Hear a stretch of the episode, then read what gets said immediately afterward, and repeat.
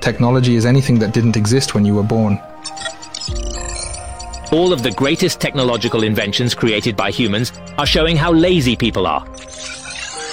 I don't think there is a human trait that can't be imitated. Everything that can be invented has been invented. I think the global market needs about five computers. The question of whether computers can think is like asking if a submarine can swim. I think that technology has made the world a lot closer and will continue to make it even closer. Welcome to podcast Ban Nati, story of internet.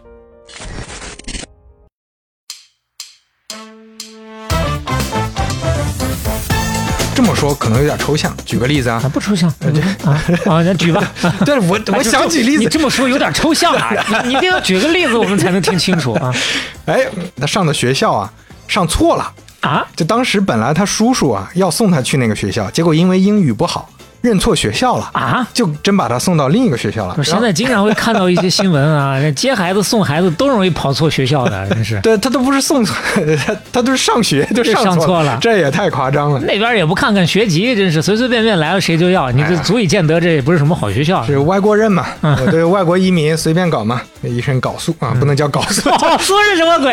哎呀，你这这这心里咯噔一下。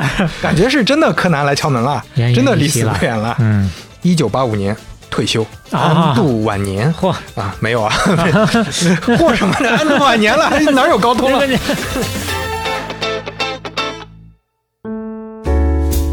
半导体八十七期打板开始，大家好，我是刘飞，我是肖雷，不容易啊。不容易啊。哎，今天又是硅谷神话的新的一期了。嗯，那也是金主朋友影石 Insta 三六零赞助播出的第五期。影石 Ins 三六零是土生土长的深圳企业，已经连续五年在全景相机市场当中占有率世界第一，有百分之五十的市场份额了。我们今天要聊的话题呢，会反复提到自研的技术这一点。嗯啊，这些呢是科技企业赖以生存的基础，所以咱们也聊聊影石的技术壁垒到底在哪儿。影石呢有一个非常有特色的功能，就是我们之前提过的隐形自拍杆。哎，虽然是自己拿着相机，哎，但拍出来完全看不出来这个自拍杆啊。是画面里呢，它就凭空消失了，很神奇。那这个黑科技怎么来的呢？其实很能体现影视的洞察能力。嗯它发现了用户说不出来的需求，也就是发现了用户的潜在需求，不用等用户自己来说。哦，这点其实是非常重要的。其实影石出这个功能之前，也没有人会反馈说：“哎呦，这画面里怎么有个自拍杆啊？太丑了，挡住我人像了，弄掉。”没有人提这种要求。嗯，但是只要用了影石的全景相机，你作为用户，你就会发现，哇，整个画面那是真清爽啊！你就感觉就是有人在跟拍的那种感觉。一旦用了，你就回不去了。就好像用 iPhone 四之前，大家没有感受过 Retina 的屏幕，包括 iPhone 3GS 的用户也不一定会去抱怨说，哎，这个屏幕不够清晰。但是你一旦用习惯了 Retina，你再往回去，回不去了。哎，这看起来是一个小小的自拍杆儿，要消失也不容易啊。影石用的一个技术叫全景拼接，跟我们啊大家用手机拍那个全景照片那种拼接很类似，但是呢，不一样的是它拼的是一个三百六十度的视频，哎每一帧一帧的视频都要去对齐。这个信息量它就指数级上升了，嗯难度也是加倍的。影石成立的时候，这块技术呢，它是一个无人区，还是完全靠着自主的研发填补了国内市场这块的空白。如果说关注政策和动向比较多的朋友，可能知道咱们国家一直在提这个专精特新小巨人，嗯和制造业单项冠军产品的这么一个概念，这是工信部认定颁发的重要的奖项。影石二一年就拿过这两个奖，哎，代表影石的确是有两把刷子呀。那这背后呢，代表的就是影石发现了用户意识不到的需求，嗯而且用心自主研发，形成了像隐形自拍杆这样的黑科技的壁垒。哎啊，这不是说啊，我去供应链采购一下，贴个牌儿就行了，而是真正有了自己的自研技术，也就更有底气了。那么，对于刚刚我们提到的全景相机感兴趣的朋友们，可以去到影石 Insta 三六零的天猫、京东、抖音旗舰店了解一下。记得跟客服，可以跟客服留言半拿铁，会有为大家争取的神秘惊喜，数量有限，大家先到先得。哎，那我们就进入今天的故事了。哎，今天呢，可以说是复仇者联盟一样的故事。嚯 怎么说？就是跟那个漫威电影一样，你会发现很多很多我们过去讲的故事都串起来了。喵，而且这个联动，那就真的是叫什么？我们自己往脸上贴金，就是双厨狂 喜。这个是硅谷神话嗯加芯片江湖，哎呦就成起来了，就这跟今天跟芯片强关联了啊、啊。我们争取把芯片公司们在这几十年发生的事情嗯，简单的过一遍。说是简单，看起来也是非常宏大的一个图景了。哎，我们进入第一回。嗯，首先呢，我们把时间倒退到，把这个时间的按钮拨回到一九八四年。嗯一九八四年的硅谷啊，那是科技史上非常重要的一年啊。一月二十四日，乔布斯在发布会上宣布，新一代电脑 Macintosh， Macintosh 哎，真正的个人电脑发布了。那它带来了个人计算时代，也带来了图形界面的时代。直到今天，咱们生活里其实少不了 Macintosh 定下的各种规则啊，我们用的这些手机啊、电脑啊，其实都跟 Macintosh 当时的操作系统定下的这些基础的规则很有关系。我们在苹果简史里讲过，是，那这时候，八四年英特尔是个什么处境呢？嗯，其实我们之前讲英特尔，主要讲了它的创业故事，没讲它后来怎么发展的。那我们简单在这儿过一过。七一年，英特尔发明了四零零四这种 CPU，嗯，当时还是很小众的，所以在七十年代初的时候，英特尔主要营收还是来自于 DRAM。DRAM 是什么呢？存储芯片儿。嗯，当时这个存储芯片儿，因为它毕竟还是有一些技术壁垒的，所以相当于是躺着赚钱。嗯你在美国那是没有敌人的，但是人家来偷袭珍珠港了， 哎，日本人来了。 哦，日本人那个时候很喜欢集中力量办大事儿啊。嗯人工智能第三期我们其实聊过，当时日本要搞五代机啊，我要颠覆冯诺依曼结构啊，嗯最后一地鸡毛嘛。是那是他失败的一个项目。搞了个什么四十浪 人来，对对对对对对，嗯这你还记得？在七四年的时候，日本当时也搞了一件大事儿，但这次搞得相对就比较成功了，嗯，叫集中力量做超大规模集成电路。哎，它直接组织了全日本最顶级的五家企业，大家兵合一处，将打一家，一致对外。这五家分别是今天听都是大名鼎鼎的日立、嗯 NEC、富士通、三菱、东芝，全都是顶级的科技企业。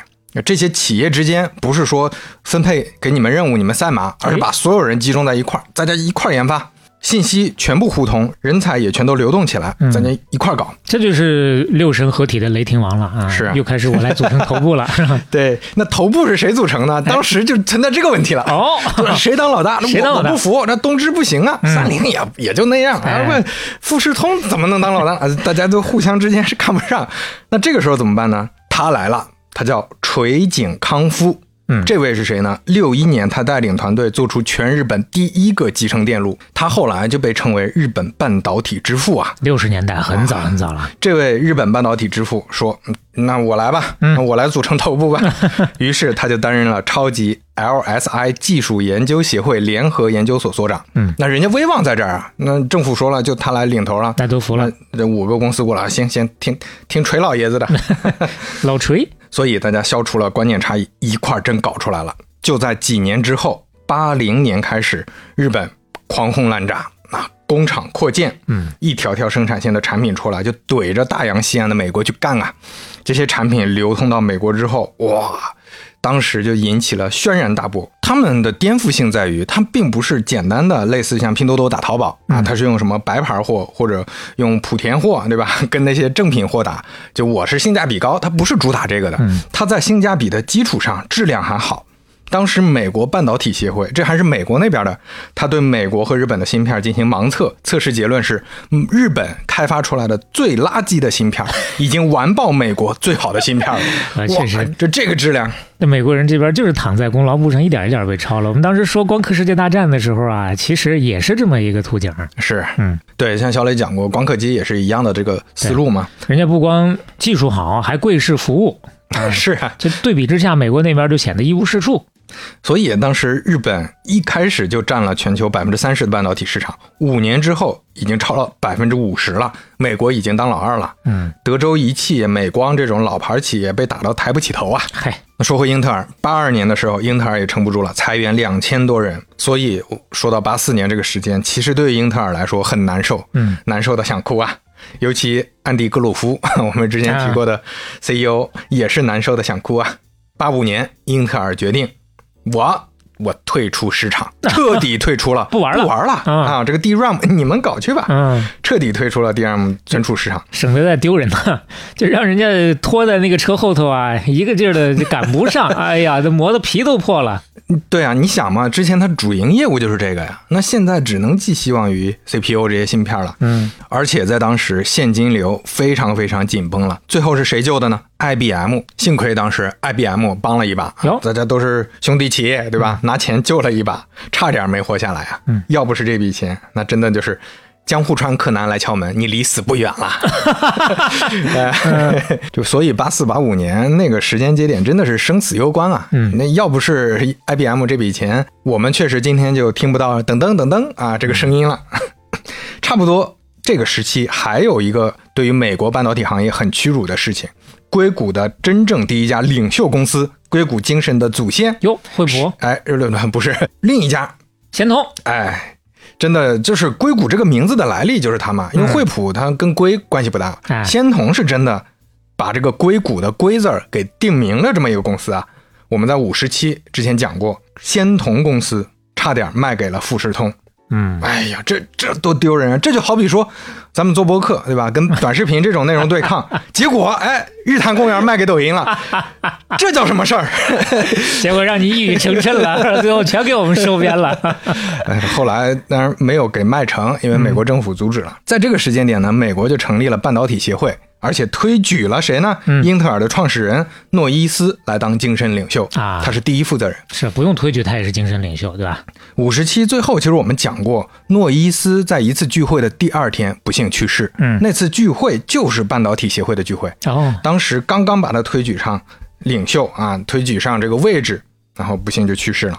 那这个半导体协会呢，他就通过游说政府，还真的让美国政府觉得日本的半导体行业崛起会给美国国家安全带来重大风险，嗯，是不是很耳熟啊？这个套路美国是很熟悉了，对， 就是说光刻机那个时候也有这么一是啊，一你套轻车熟路啊，你现在搞中国其实也是类似的套路，你只要跟国家安全放到一块儿，很多事儿你就可以绕过原来的这种途径去制裁嘛。是而且你看，就跟日本这种盟友，他都这么搞啊。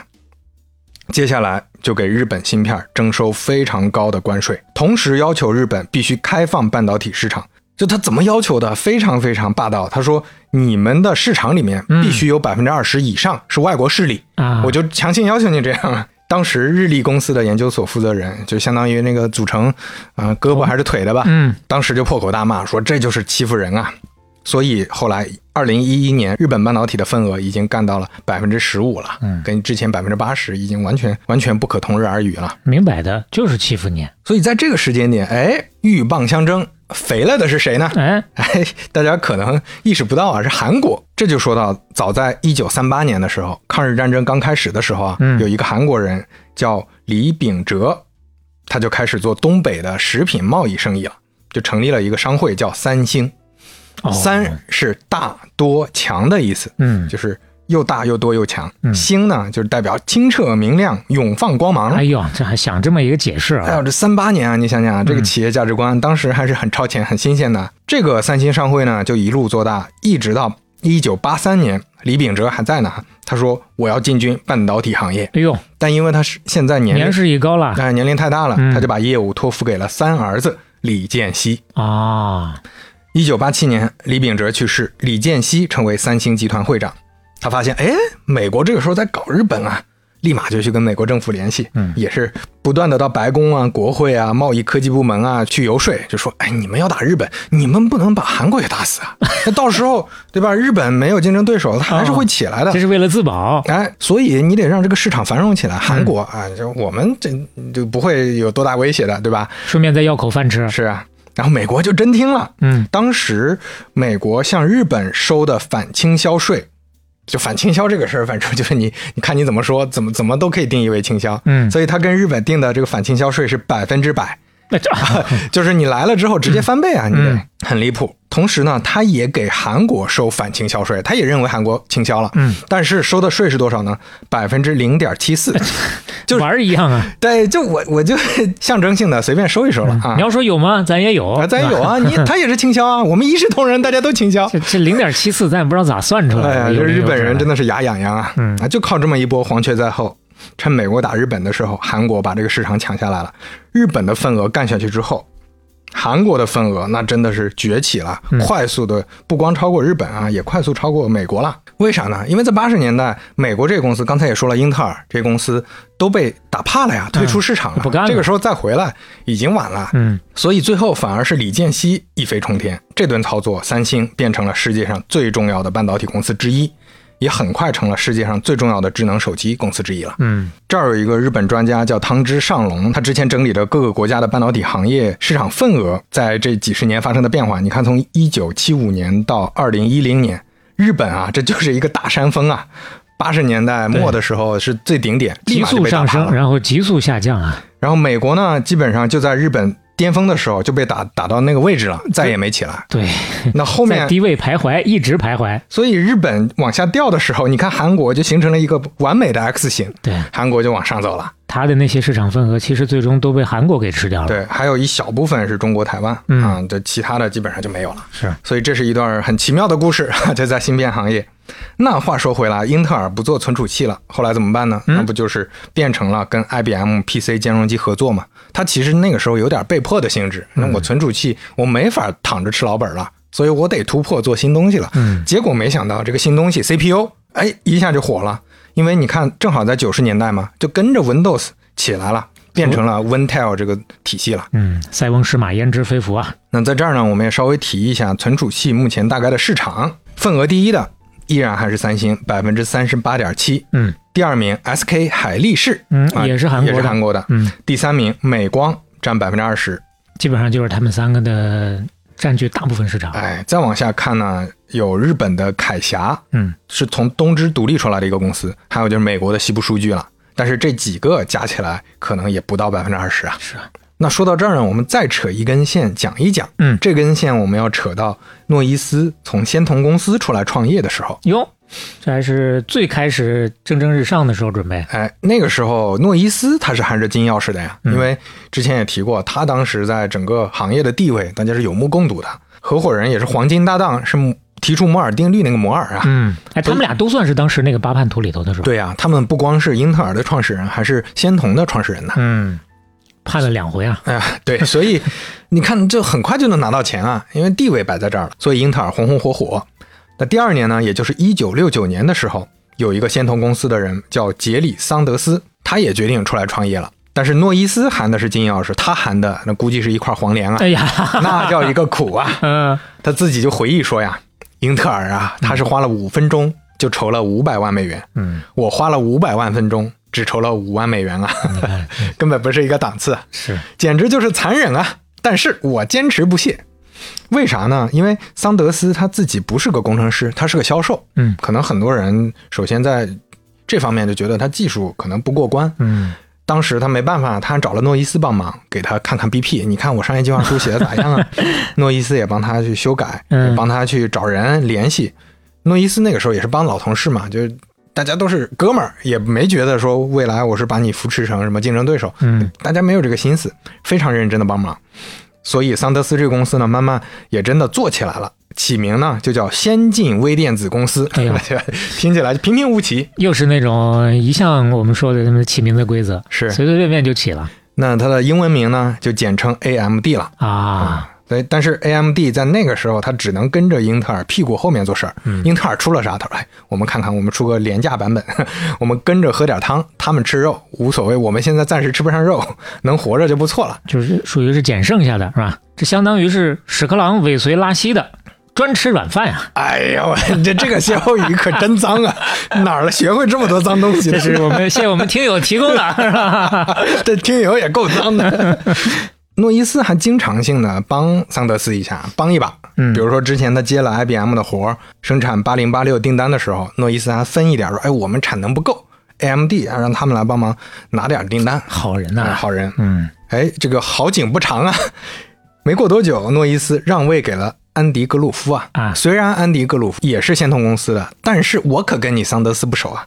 哎，接下来就对不起了啊，开始六亲不认了。汤也不分给你了。嗯我们自己能喝汤，我们为啥要给你汤啊？啊，换个说了算的，很多政策都得变。是啊，再加上确实英特尔当时也存在一个问题，就是进到八十年代了，它过得也不咋样。嗯前面也提到了，所以这时候两家就真的完全不考虑面子问题了，互相就开始扯皮告状。你看前面提到英特尔和 AMD，他们不是共同接订单嘛？嗯所以有一些技术细节是分享的。嗯突然有一天英特尔说我不跟你分享了，嗯，那 AMD 就告他说之前的协议你怎么不遵守啊？哦，那英特尔就告他说侵犯我的技术专利啊，你拿我的技术赚钱这也不行。慢慢慢慢就变成两个非常就开始苟且了啊、反不正共戴天的这个敌人了。哎要打官司，肯定各自都能找到各自讲理的地方。啊，是啊。而且就在这个时间，AMD 慢慢做起来了，它的销量甚至还超过了英特尔呢。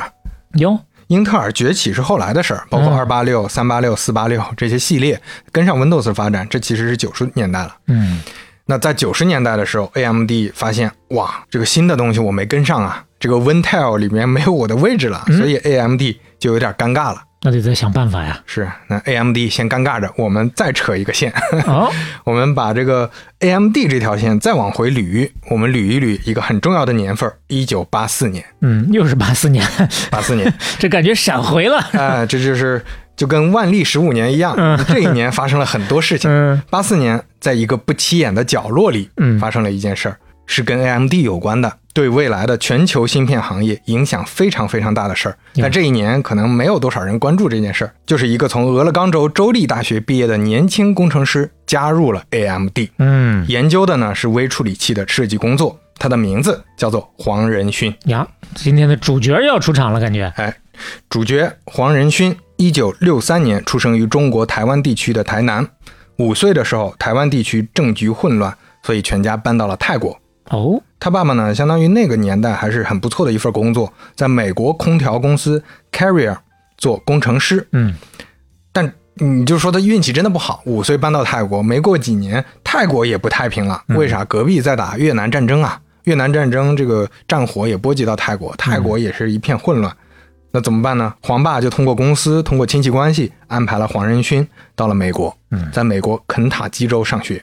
当时小时候啊，你看他就没安定过呀，台湾、泰国、美国，后来又搬了一次家呢，所以他也没有什么归属感，跟当地人啊，跟身边的朋友融入也很难。嗯而且就你就看这这个就特别尴尬，他上的学校啊上错了，啊，就当时本来他叔叔啊要送他去那个学校，结果因为英语不好认错学校了，啊！就真把他送到另一个学校了。我现在经常会看到一些新闻啊，那接孩子送孩子都容易跑错学校的，真是，还真是当年也有啊， 对他都不是送 错，他他都是上学 就上上错了了，这也太夸张了。那边也不看看学籍，真是随随便便来了谁就要，你这足以见得这也不是什么好学校。啊是外国人嘛，外国移民可能也没那么关注嘛，嗯然后给送到了一个就是那种问题学生才会去的学校哎呀，啊，这就是移民面临的问题啊。你这这这，怪不得呢，这是真正的有教无类啊，这是。那学校里边啊学生人人都带着小刀啊，嗯哼天天干架呀，嗯你惹我我就捅你啊！而且黄仁勋因为他是外地人嘛，嗯还是外国人，所以就被罚去扫厕所哇，经常被同学欺负，嗯很不容易。后来他们又搬到了俄勒冈州，这才总算是待住了。嗯这个时候呢，黄仁勋他的聪明才智慢慢体现出来了，学习成绩特别好，也特别勤奋，自己呢还去打工。多年以后啊，他回忆起自己在丹尼餐厅的经历，就觉得我当年我从洗碗工干到了服务 员，我这我好自豪啊太特别自豪。他说这比我现在干 CEO 自豪多了，那时哎候很不容易。从幕后跳前台啊，这是。那这个丹尼餐厅后面还会出现，是哎呦一个美国重要的连锁餐厅。嗯我们这儿提一句啊。那黄仁勋呢，通过自己的努力，读完了俄勒冈州州立大学，拿到了工程学学位。同时呢，在读大学的时候，也收获了自己的爱情。嗯他有一个很喜欢的女同学叫 Lori，是他后来的结发妻子。哎呀，毕业之后，黄仁勋就找工作嘛，就到了 AMD。这个时候，你看他已经是完全是个咸鱼翻身的故事了。你看前面还在问题学校里面，嗯，受人欺负呢啊。，现在已经成正儿八经的一个叫什么高科技人才了。哎，他觉得还不够啊，我还要继续自我突破。所以工作一年之后，他又跳槽了，从 AMD 跳槽到了 LSI Logic，嗯这是一个知名的半导体公司。这次跳槽就特别成功，为啥呢？因为这个公司发展很快，AMD 毕竟是个成熟平台了。嗯那他去了这个新公司之后，就跟着成长起来了。啊，黄仁勋不光做工程，也开始接触营销和管理的工作了。 LSI 呢，今天我们可能不太熟悉，但是在当年那可是跟英特尔齐名的一个公司啊。哎呦，一九八三年公司 IPO 的时候，创造了所有科技公司融资的市市值记录。哦当时 IPO 的市值有一点五三亿，那当年也是明星公司了。而且成了红杉资本最早期非常成功的案例啊。嗯 LSI 呢，它是做定制芯片的，它正好跟英特尔反其道行之。嗯我不是做通用芯片的，嗯，我是跟其他公司合作，比如说那个时候有很多生产各种各样计算机的公司，我给你做定制的这种芯片儿。第一个大客户就是 Sun，也就是太阳公司。嗯，之前说的这个太阳公司做工作站嘛，它第一个产品就是跟 LSI 合作的，这就都串起来了。嗯合作是挺顺利的。那合作过程中呢，黄仁勋跟两个 Sun 公司的工程师朋友，一个叫克里斯马拉乔斯基，一个叫柯迪斯普里姆，这两个哥们儿，黄仁勋跟他们关系很好，仨人就凑一块儿说，商量着，要么咱们自己创业吧，哎呦现在行业蒸蒸日上啊，嗯，这就按捺不住了，开始。是个好机会。他们就约在了丹尼餐厅。因为黄仁勋特别喜欢丹 尼，就是每想每往前走近一步，进步一下，要回去哎跟老同事们炫耀 炫耀，谝一谝。就重要的节点都在丹尼餐厅。但是这个餐厅跟当年那个可能嗯那已经不是一个对了呃连锁餐厅嘛，连锁的嘛就是所以丹尼餐厅就是黄仁勋的一个重要的记忆，嗯他的记忆点，我就在这儿打个点，就类似我们玩游戏在这儿存个档。哎，你看未来咱们半拿铁融资的话，要我选我就选汉堡王， 汉堡王就是我的这重要记忆。什么鬼呀、这是啊 听都听不懂。 然后他们在丹尼餐厅呢，就仨人凑了四万美元，成立了一家新公司。嗯，为啥要成立新公司，而不是在公司里搞项目呢？这其实跟当时有创业风潮有关系啊。那个位置就在硅谷啊，前面说了 AMD、LSI 都在硅谷啊，所以他们看到惠普、看到仙童这些老前辈的历史，其实心里是有一种创业的这个热情在的。哎，环境在那儿了。还有一个点呢，还有一个重要的因素就是互联网也有苗头了，嗯，Windows 也出现了，所以他们觉得啊，这个科技行业会有一个大的变化，我们得搞。黄仁勋当时已经定下了整个公司刚开始要搞的东西，具体来说呢，就是他看到了一个可以抄的对象，可以可以致敬的对象啊，这个公司叫做归图公司哟，做什么呢？ （Silicon Graphics），哎，这家公司 SGI，、嗯你看小磊一脸懵逼，因为这家公司我们之前讲过， 但是我都忘了。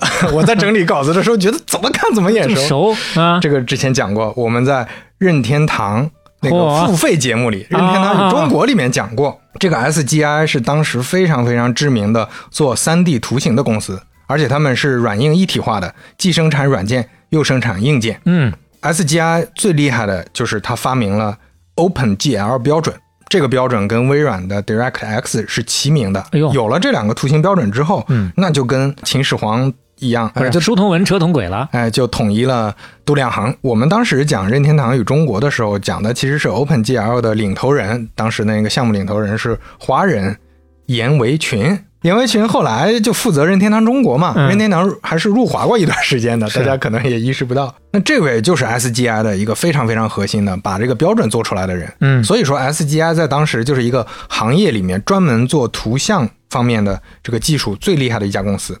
所以黄仁勋就眼睁睁看到 SGI 跟任天堂的合作，合作的很顺利，他就看到了 3D 图形开发的机会。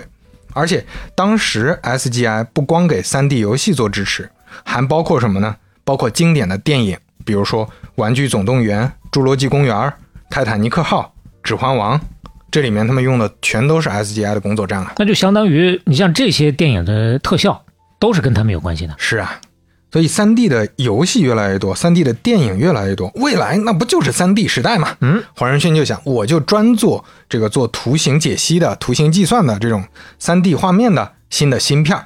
因为英特尔的芯片儿它是可编程的，它算是适用于各个场景的通用的芯片儿，我就做差异化。就跟说现在有了优衣库，但是 Patagonia 这种专业型的衣服还是要生产的，它面向垂直的场景，是它有市场机会的。就做专业芯片这件事儿的价值也不难理解。你像我们有的时候玩游戏或者看高清视频的时候，就会遇到一个选硬件解码还是软件解码的问题，嗯很类似。就如果你的硬件芯片是专为了 3D 开发的，你天然做 3D 的这种图形呈现、图形渲染、图形计算，肯定就效果更好嘛。嗯但如果是通用的，你可能中间还得转一道，你性能就不一定比这种定制的好。嗯，包括那个你像今天也有各种定制芯片、声卡、网卡这种专用的芯片，其实都不是通用的。那黄仁勋决定做 3D 芯片，其实就是在赌赌未来 3D 肯定能火。那这个时候，他跟身边的朋友聊，身边的朋友评价几乎都是：“你疯了吧？嗯，你给玩游戏的小孩儿做芯片，能有几个小孩玩游戏啊？现在这这太小众了，这那个时候个，整个市场没起来，而且还是这么垂直的 3D 游戏的芯片，是，哎，这太小了。但是人黄仁勋就觉得我坚持要做，嗯我这公司就弄起来了。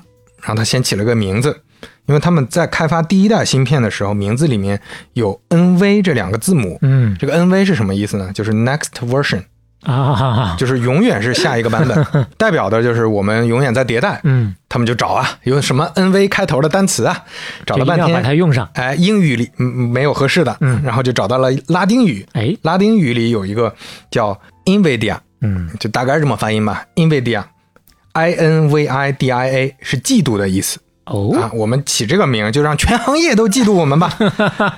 让别人嫉妒自己，而不是说要嫉妒别人，是吧？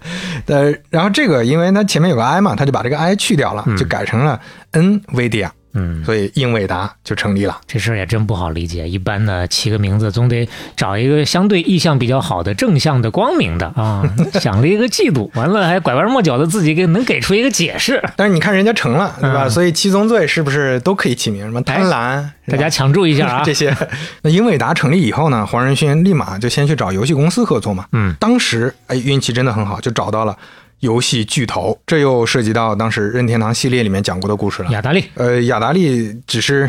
短暂的辉煌 过，后来的四大巨头啊，任天堂、索尼、微软肯定都知道，还有一个辉煌的时间也不长的巨头世嘉嘛，嗯，所以黄仁勋找到了世嘉。这些故事呢，我们在半拿铁的十六期到二十一期都有讲过。啊哎，大家欢迎回去复一下啊任天堂的这个整个 系列，黄仁勋的第一个大客户就是世嘉，而且做的机器就是我们当时提过的世嘉土星，当时是世嘉拿来进军 3D 时代的主力机器。嗯，那就在这个时候，我们在任天堂系列里提到的一个团队，间接就把英伟达的呼吸杆给掐了，有，就是前面提到的发明 Xbox 的 DirectX 团队。嗯，他们的新技术 Direct 3D 重新定义了行业标准，表示以后啊，我们 Windows 只支持这种图形标准。嗯，这个为什么说掐了英伟达的呼吸管呢？因为它跟英伟达发明的完全不一样，嗯几乎没法迁移。最根本的区别就是 Direct 3D 的基本单位是三角形，英伟达是四边形。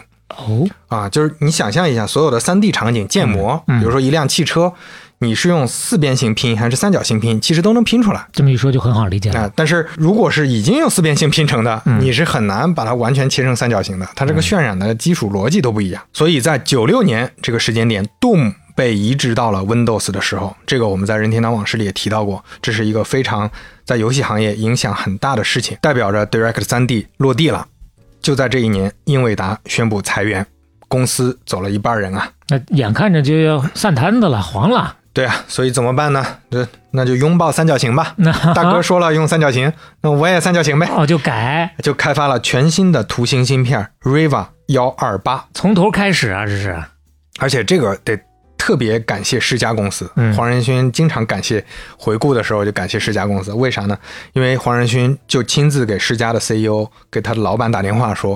呃不好意思啊，我们之前做了错误的决策，嗯我们用了四边形，但是现在我们感觉三角形才是对的，所以之前的协议我们无法完成了。你们要是想找别家就找别家吧。但是世嘉的老板说，我信任你们，哎呦，还是交给你们做。嚯，黄仁勋说：“我们也没钱了， 合同的钱先打给你们。”哇，这这真的是救了一把呀！这太感动了啊！这就是一个新的诺伊斯出现了呀，所以没有这个救急的钱，那就真的是柯南来敲门，你离死不远了呀！伟大的企业中间真的是不知道有多少次曾经在生死边缘哎徘呀，这徊。有贵人啊！嗯，这贵人帮忙之后，英伟达成功研发了全新的芯片 Riva 幺二八，卖出了一百多万套啊！这个在当时已经完全能救活英伟达了。嗯，那有了这笔现金流，英伟达在一九九九年终于发布了它划时代的产品 NV 十，奠定了行业的地位。有的朋友可能疑惑，NV 十是个啥玩意儿？没听说过呀。这其实是内部编号，真正的名字叫 JForce 啊，啊。那 JForce 直到今天呢，都是最经典的芯片品牌之一啊。嗯就买显卡是绕不过 JForce 的。第一代 JForce 二五六这个芯片呢，它跟 CPU 有点像，又不太像，英伟达宣布，我们这个名字呀叫 GPU，这是自己从那个时候开始哎起的，发明的一个概念。嗯，你是中央处理器，我这个就叫图形处理器啊啊。我把这个 C 改成了 G。黄仁勋说要有 GPU，于是就有了 GPU 啊。嗯也是一个伟大时 刻呀、接下来就真的是打破玉龙飞彩凤，那么顿断金锁走蛟龙啦，哈哈， 这回是 真了。真的了。英伟达当场拿了个大单子呀，就是从 Xbox 那儿拿的呀。当年、啊你看同样一个团队差点把英伟达打 死，结果现在我认错了，我低头，嗯你三角形对行了吧？哎，拿到了 Xbox 的单子，在他面前只看得起一家了，那就是 ATI 了。ATI 这家公司后面还会出现。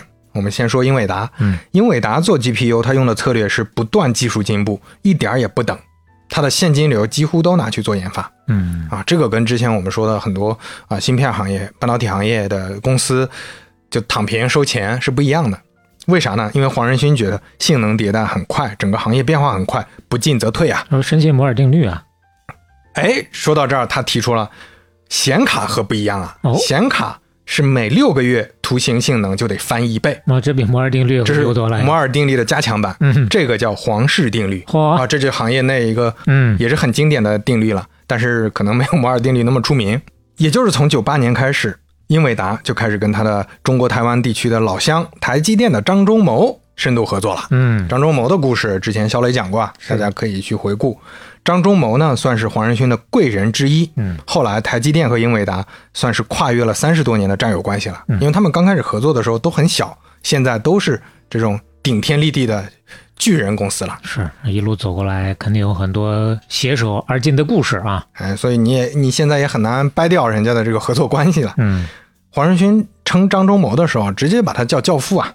当时在台湾地区有一个第一届李国鼎奖嗯颁发给张忠谋，李国鼎呢是当时中国台湾地区的财政部长。嗯，之前小磊讲张忠谋被喊回去支持他们这个家乡建设的时老候，领导，主要是李国鼎在操作的， 嗯所以李国鼎就被称为是台湾的科技教父。黄仁勋后来就说啊，如果说李国鼎是台湾的科技教父，那张忠谋是每个产业的教父每个产业， 啊，这那是张忠谋把这些做起来的呀嗯啊，台湾没有张忠谋，那台湾就不会有今天啊。哎呀，那确实是极高的一个评价呀。英伟达做到这个地步，其实已经让硅谷的芯片老大哥英特尔比较难受了。嗯，新世纪前后的时候，英特尔自己的 GPU 不太行，所以他就一直在扶持英伟达的主要的对手 ATI。嗯啊，扶持用用书写的方法让 ATI 跟英伟达干。嗯，掐着人中不让死 啊。英伟达是完全不怕呀。到了新世纪，当年那些说 GPU 啊、3D 图形处理啊，那就是给小孩子玩儿、小众的行业的、小众市场的这么说的人啊，楼下多多少少都有了震楼机了。 哈，现在多少有点高攀不起了。游戏行业变成了一个巨大的行业。嗯就这么说吧，我我在查资料之前我也意识不到，我总觉得游戏行业，那你总比体育行业、比影视行业要小很多吧？嗯并没有。体育行业、电影行业、游戏行业其实差不多是同一个 level 的。我看了最新的数据，二零二三年全球影视行业有两千八百三十多亿的市场，就两千八百多亿；嗯体育行业有五千多亿的市场，嗯游戏行业呢两千四百多亿的市场。嗯，之前有几年的时候还一度超过了影视行业，就疫情的时候嘛，好理解。数量级都是差不多的。但是确实也是很夸张的数字了。所以这么大的一个行业，其实你算起来，整个市场里面一大块儿都是被英伟达拿下的呀。那大家平时 PC 里面用的显卡，嗯这个游戏机里用的显卡，大量的都是英伟达的呀。所以英伟达这个时候真的可以说是躺着赚钱了呀。但这时候英伟达又要突破自己了，它面临一个新的问题。现在的 GPU 是封闭的，这个也是合理的，因为之前说了它是做垂直领域的嗯嘛，所以它相对比较封闭。它是为 3D 而生的，但是 GPU 呢，他们研发的计算性能又非常好，运算起来比 CPU 效果好很多。嗯，大家就觉得光拿来做 3D 渲染、啊做游戏可惜了了哎，有点可惜。能不能咱们再从专业的地方走出来，嗯能解决一些通用问题？这么说可能有点抽象，举个例子啊啊，不抽象。嗯啊啊，那举 吧。哎但是我我想举例你子，这么说有点抽象 啊，你你一定要举个例子，我们才能听清楚啊。哎，就比如说你造了一个汽车发动机， 嗯，效能特别好，转的贼快，但是贼快。但是呢，你只能给一种汽车用，哎你稍微换个型号就不适配了。嗯这个时候你如果说能把发动机改得灵活一点，我不光能装到其他的汽车里，嗯是我还能装到工厂里给一些设备用。嗯哎，这个时候你就能把它卖给更多市场了。对，所以在零六年，英伟达的首席科学家 David Kirk，他带队首先说服了黄仁勋，说我们要做这个新的东西。嗯，同时真的拿到了黄仁勋的这个军令状，带队哎是领着手下一帮人挨个的排队进去。拿着斧头 鼠，拿下一位，老板啊，我觉得这个事儿你必须得这么干。这个新的通用化技术叫什么呢？叫 CUDA，那也是行业里大名鼎鼎的了。从此之后，每个英伟达出品的 GPU 全都支持 CUDA。嗯，这个难度还是很大的，因为它要从硬件上做很多改造，要在里面直接嵌入大量的逻辑电路，你要做新的设计啊。因为每个型号不同的 GPU 都要支持同一套 CUDA 的这种标准，所以成本非常高。那几年他不是说花点小钱就能搞定了，那几年的财报都非常难看啊，股东都有点撑不住了，说你这是怎么回事儿 确实是需要一些定力啊。啊？你明明赚了这么多钱，嗯就在搞这个玩意儿，你们不是有这个图形界面的市场吗？你看这个说法又跟当时说游戏市场没什么意思是类似的。站在股东的角度，完全能理解，他们就只管你为什么财报不好看， 对啊然后就反过头来找理由，你是怎么做成这样的？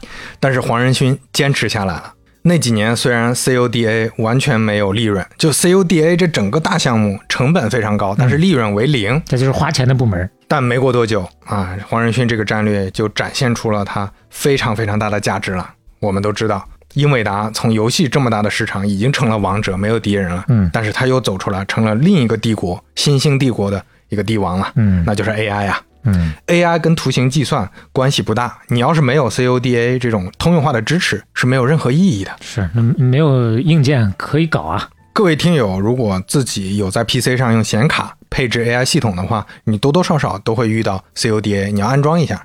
我之前在不熟悉英伟达历史的时候，也不知道 CODA 是个啥，怎么要装这么多复杂的东西啊？哦，原来是这里面有一个通用化的中间的这么一个模块儿。那说到 AI 呢，我们又能跟人工智能那四期串上了。哎，二零一二年，杰夫·辛顿登上神坛。深度学习经过那么多年的寒冬，惨不忍睹啊，终于一雪前耻。在一次很重要的评测上，杰夫·辛顿训练的 AlexNet 成功啊，引起了行业的关注，并且让深度学习变成了整个行业的主流啊。嗯，那这个 AlexNet 就是在英伟达的 GPU GTX 五八零上训练的呀。哦，其实 AI 的发展到今天从来没有离开过英伟达。那所以说，英伟达从二零一二年之后，业务又是多了一个火箭引擎啊。嗯，在互联网上还流传着一张很经典的图，黄仁勋写给 Elon Musk 和 OpenAI 团队的，这上面写了一句话：“为了计算和人类的未来，我把世界上第一台 DGX One 送给你们。”黄仁勋手写的啊，哎呦墨水笔喂，这写的是个有够乱的啊！当然不是他写的乱，是下面有各种各样的签名啊。啊，这是应该是团队的成员都在上面署下了自己的名字。嗯，这种意义比你随便找个人做个图那可强太多了。是啊，那这个定制的超高性能 GPU 就是专门给 OpenAI 做的，嗯，这是 OpenAI 后来的核心之一。你看它，它都是 to Elon，而不是 to Altman。嗯那个时候因为马它早期马斯克还在呢，嗯，就大家不知道的，要再去听马斯克系列了。哎看看这个马斯克早期跟 OpenAI 到底是个什么关系？这个照片是什么时候的？这个照片是二零一六年。整整哦八年之前啊。这还是说英伟达入局早啊？嗯你要是说在二二年、二三年之后，那它 OpenAI 已经是行业大家都关注的了。一六年你就帮到人家了，嗯 那人家还不跟你深度合作吗？所以说，有些时候啊，人际关系也讲烧冷 灶，就是这么个道理。是是。那 ChatGPT 火了之后，一片难求啊！那真的 A A 一百什么 H 一百，大家不了解这个 GPU 的，多多少少也听说过，对这全都是英伟达的呀。你别的地方都买不到，只能从英伟达买啊。一个互联网公司，我要说我现在 AI 能有多少底气，我就是说我囤了多少 H 一百啊。就是过往的这，特别是这一两年的时间，大家都是排着队的上门跪求啊。 H 一百都变成期货了，这期货价是多少，现价多少，这个都都有复杂的一个地下交易体系了。现在在国内，未来 AI 世界硬通货啊，英伟达一个季度能卖几十万颗 H 一百，一块两万五美元啊，那也就是十来万的人民币啊。嗯，那你想想这个是多大的一一一笔收入吧？所以你看现在的英伟达，如果看它最新的二零二四年第一季度的收入组成，嗯，能看到左边收入两个最大的部分，嗯，第一块叫 data center，数据中心这部分嗯，数据中心其实就是以 AI 为主的这块、嗯 a i 云计算、大数据相关的这些。那 gaming 呢，也就是跟 3D 图形相关的游戏这个板块了。嗯那从这个比例来看，data center 已经超过了 gaming 了，data center 是四十三亿，游戏二十二亿啊，快两倍了。两倍，而这两个加起来基本上就占到九成以上了，差不多。那这也说明英伟达的第二曲线成功了呀，很漂亮啊，这个分布。嗯是要是只是吃老本儿，那可能现在它也只是靠 gaming 这个部分了。现在回过头去再想那些年只是投入没有赚钱的时候的骂人的那些个股东啊， 嗯，哎，现在就觉得，哎呀，你们做的太好了。当然，现在不一定是股东了。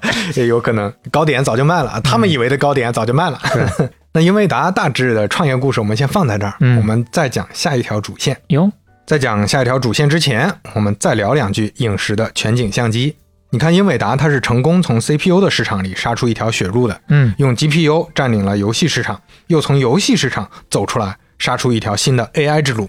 那你看影石其实也像，我们之前在 Facebook 那期聊过啊，全景相机它是可以拍 VR 视频的，嗯，但是影石呢，它从 VR 走出来，又在运动啊、日常记录里找到了其他真正的落地场景。全景相机的消费级和专业级的场景，也随着 VR 市场的发展变成两块不同的市场，服务的呢是不同的用户群体。如果未来，你像今年 Vision Pro 已经发布了嘛，嗯，如果它的发布成功打开市场，未来的消费将会非常依赖于硬件的拍摄啊。是，那这时候全景相机就真的很有市场了，嗯同时也很依赖于过去的准备啊。你像就像刚才提的，如果 ChatGPT 火了，你别的芯片公司再说我现在跟个风，已经跟不上了。满了。影视也是一样，只要 VR 市场能更加繁荣，影视之前技术方面的积累，它就能发挥更大的价值了。是，现在看起来确实是让人非常期待了。那我们接下来讲哪条线呢？嗯我们讲讲 AMD。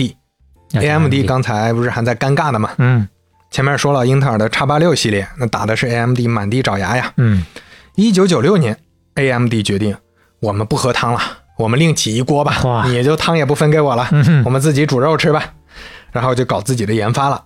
一九九九年，AMD 的 K 七处理器，也就是速龙系列，很快它就跟英特尔正面较量了，哎呦还拿这下了一些市场份额呢。嗯， 黑咖啡啊，还是 是速龙，苏龙系列哎 Dragon 哎，这 Dragon 再后来，浩龙就是 AMD，它后来都是这个龙系列啊。嗯浩龙在零四年甚至超过了英特尔，哎呦拿到了百分之五十以上的市场份额呢哎。呦，所以它跟着另起了这一锅，效果还不错。嗯，零六年，英特尔被迫裁员一千多人，AMD 的股价超过英特尔。但是呢，英特尔底气还是硬啊，嗯我有自己的研发能力啊。这个时候就真的开始拼芯片的这个制程了。零六年推出了酷睿处理器，嗯六十五纳米，零七年四十五纳米，一零年三十二纳米，性能就是逐年做火箭啊。嗯 AMD 又被打到了当年的位置啊。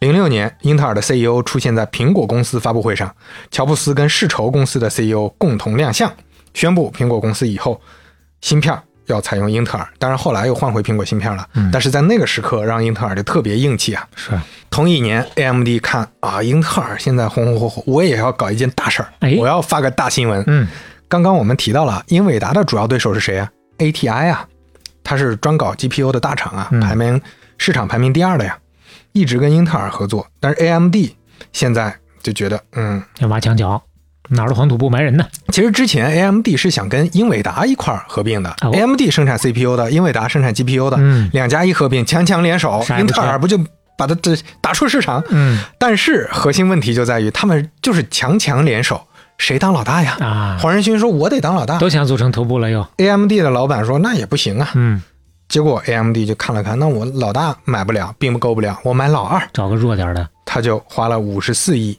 买了 ATI，嗯，也不少了。所以 ATI 这个时候整个产品线就进了 AMD 了。买的时候，当时很多人说我看看不懂啊，嗯，同时 AMD 顺手又把 ATI 的这个移动部门说这个这个部门好像没啥用啊，五十四亿买的公司六千多万就给卖了，把移动部门给卖了，啊哈，所以 AMD 的在 GPU 上是没有移动业务的，嗯，所以当时大家就说我既看不懂又大受震撼。当然没有前后眼嘛，他，那 AMD 确实也是不断给大家震撼，后来出的产品啊，各种问题不断，性能呢跟英特尔也很难打。嗯，就是靠问题不断震撼人这心。整个品牌的这个声誉啊，跟当年已经很难比了。嗯二零一零年啊，AMD HD 六九零零系列显卡的散热器，它跟 PCB 版的外接供电插头位置不匹配，就相当于两个本本来要插在一块儿，这么细致的问题，发现不匹配。嗯关键不在于这个有问题，关键在于当他们发现插不进去的时候，嗯他们觉得哎呀重做太麻烦了，于是就雇了很多民工，啊，跟那个汉芯科技一样，工匠精神啊哎，呦，就把这个脚给磨烂 了，然后把它插进去。哈哈哈，几十万个呀！原厂散热器，你如果拆开那个呃 GPU 啊，都是里边这样的全是这样烂的。哇塞，哇，这个当这年种方案当年叫手工门，嗯也叫缺角门。嗨，呃小磊看一下当时的这个这个感受啊，你就感觉这个好像跟烧烂了一样，这是硬给磨的，然后插进去。磨的也太丑了，真是对呀、这问题就在丑 嘛。啊，对，你感觉确实就像是残次品一样。 AMD 呢，在零八年经济危机的时候也大范围裁员啊，上千人啊，CEO 也换人了，这已经是第二次换人了。老桑德斯其实零二年就已经退位了，创始人早就不在了。那这家公司在一一年发现还不行，再次裁员一千四百人，而且这一年终于在他收购 ATI 多年之后推出了 APU，也就是 CPU 加 GPU 的融合。嗯当年买 A ATI 买了这么久，终于开花结果了。发布之后，可以说完全没有市场。哎呦，然后很多人确实也去买，但是嗯买呢还是还是奔着 AMD 是一个廉价版的英伟达显卡去买，嗯而且买的时候觉得它 CPU 也不行，但是因为它 GPU 太便宜了，就直接买这个 APU。这个 CPU 呢，就相当于是附送的，就白的送 上。啊、压根儿不在乎这个 CPU，、所以嗯当时有一个说法就是买 GPU 送 CPU 啊，大家快去 AMD 去这个薅它的羊毛啊。嗯，感觉多少也能省两个。然后同年呢，英英特尔说，那我也可以啊，嗯所以他也推出了 CPU 加 GPU 的，又打击了一下 AMD。那这时候 AMD 的芯片工艺是二十八纳米，英特尔已经是成熟的二十二纳米了，嗯而且十四纳米已经箭在弦上了，AMD 很难追上了。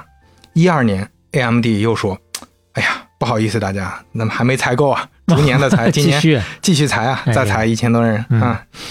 一五年 AMD 的市值，这现在是多少钱？十九亿美元啊，只有两位数了，市值只有十九亿。啊 就没什么好打的了。嗯感觉是真的柯南来敲门了，奄奄真的一离息死了不远了。嗯，这时候，一个声音说：“放着我来。”我们就再扯出一根线来。嗯，话说黄仁勋父亲叫黄兴泰，哎，之前我们说了，是一个在美国空调公司工作的工程师，母亲叫罗彩秀，是小学老师。嗯这个罗老师呢，他有个哥哥叫罗伯木，这个罗伯木呢，也就是黄仁勋的大舅。哎，罗伯木的女儿呢，叫罗舒雅，转了一圈儿，他表妹 啊她嫁给了一个人，啊，叫苏春怀，表妹夫哎，是她的表姐，哦，嗯表姐，所以所以是她的亲表姐和亲表姐夫。啊，然后这个表姐夫呢，生了一个女儿，嗯这个女儿叫苏姿丰。啊，这个怎么算呀？苏姿丰就是他的表外甥女、啊，外甥女嗯啊，啊，这确实是外甥女，而且就是表了这么一层。是，但是因为他的大舅啊比他妈大十八岁，嗯再加上又隔了几代了，所以他这个表外甥女呢，年纪跟跟她差不多算是同龄人，只小哦六岁。嗯我们为什么要翻黄仁勋的家谱呢？嗯，因为苏姿丰就是接下来的主人公了。我们隆重请出差点被英伟达干掉的 AMD 的第五任 CEO 苏姿丰。哎呦，这传说中的苏妈是吧？哎，苏姿丰一九六九年出生，嗯，MIT 的电气工程专业毕业，一年读完硕士，三年读完博士，二十五岁博士毕业，嚯，博士毕业进入德州仪器和 IBM，嗯在 IBM 锻炼几年，成为 CEO 的特助，特助就是特别有帮 助，哎、没有啊就特别助理嘛，嗯嗯，这位 CEO 是谁呢？那就是让 IBM 起死回生的郭士纳呀，嗯他是跟着郭士纳手下干过活的呀。